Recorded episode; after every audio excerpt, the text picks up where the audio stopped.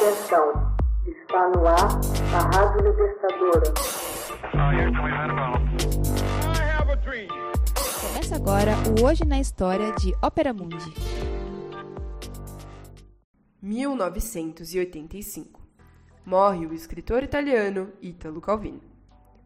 O escritor Italo Calvino, considerado o discípulo espiritual do autor argentino Jorge Luiz Borges, de Aleph, o Livro dos Seres Imaginários e outros, morre de hemorragia cerebral em Siena, na Itália, em 19 de setembro de 1985, consagrado como um dos grandes autores de seu tempo. Assim como seu mestre, foi um artesão das ilusões, incluindo a da originalidade. Deixou um legado que está além da delicadeza que marca suas obras. Fez uma literatura que mostra ao leitor a maneira como foi feita e sua natureza mágica e lúdica. A obra de Calvino não esconde os truques utilizados pelo autor.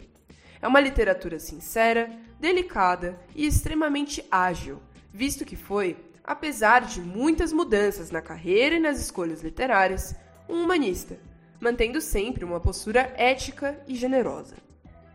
Calvino nasceu em 15 de outubro de 1923 em Santiago de Las Vegas, em Cuba, onde seus pais, dois cientistas italianos, estavam de passagem.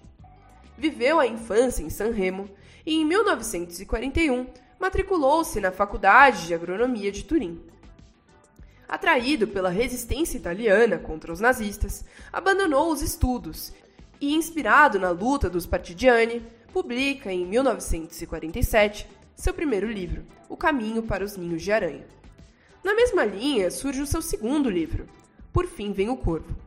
São livros nos quais o pensamento da resistência italiana aparece em quase todas as páginas, com a narração de histórias que Calvino colheu durante sua participação nos conflitos. A forte influência do neorrealismo nos primeiros textos de Calvino se deve à predominância do movimento na Itália e à grande presença de autores como Cesare Pavese e Elio Vitottini. Terminada a guerra, muda-se para Turim.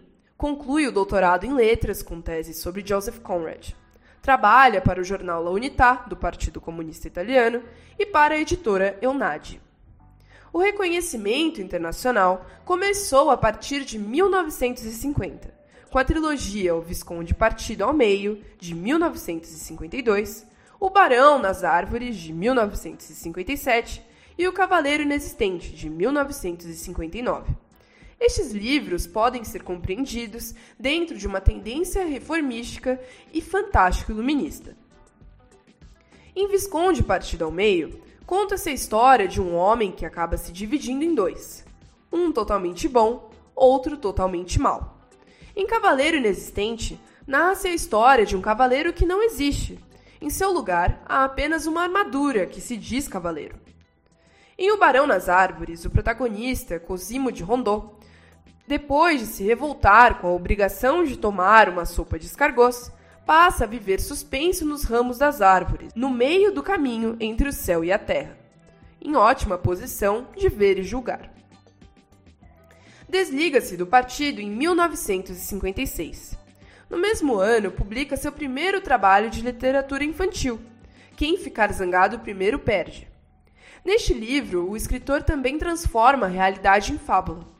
O bom humor é o objeto mágico central, que substitui as soluções tradicionais dos contos de fada, como árvores ou animais encantados.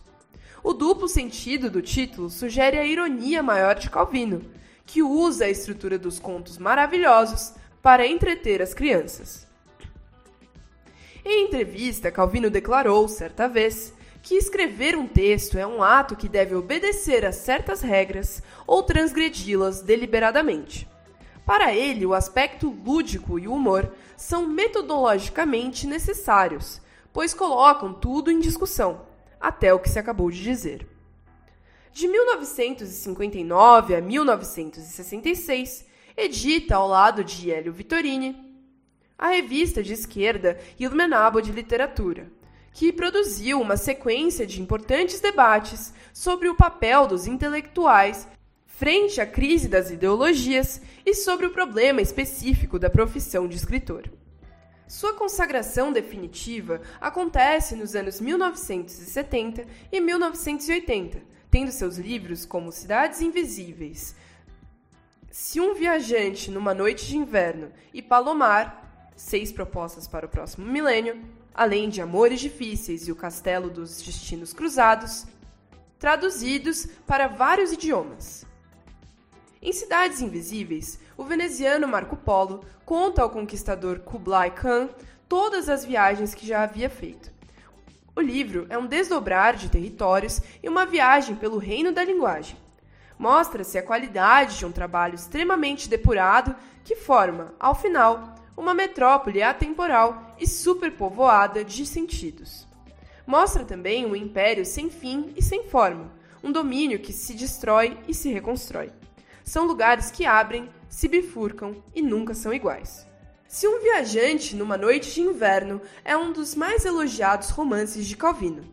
Uma obra de ficção que empreende uma reflexão sobre a linguagem do romance, rastreando e ironizando as múltiplas direções da narrativa contemporânea. Em Palomar, afirma que tudo aquilo que os modelos procuram modelar é sempre um sistema de poder mas, se a eficácia do sistema se mede pela sua invulnerabilidade e capacidade de durar, o modelo se torna uma espécie de fortaleza cujas muralhas espessas ocultam aquilo que está fora. Hoje na História é uma produção de Ópera Mundi baseada na obra de Max Altman, com locução de Paulo Orlovas e edição de José Igor.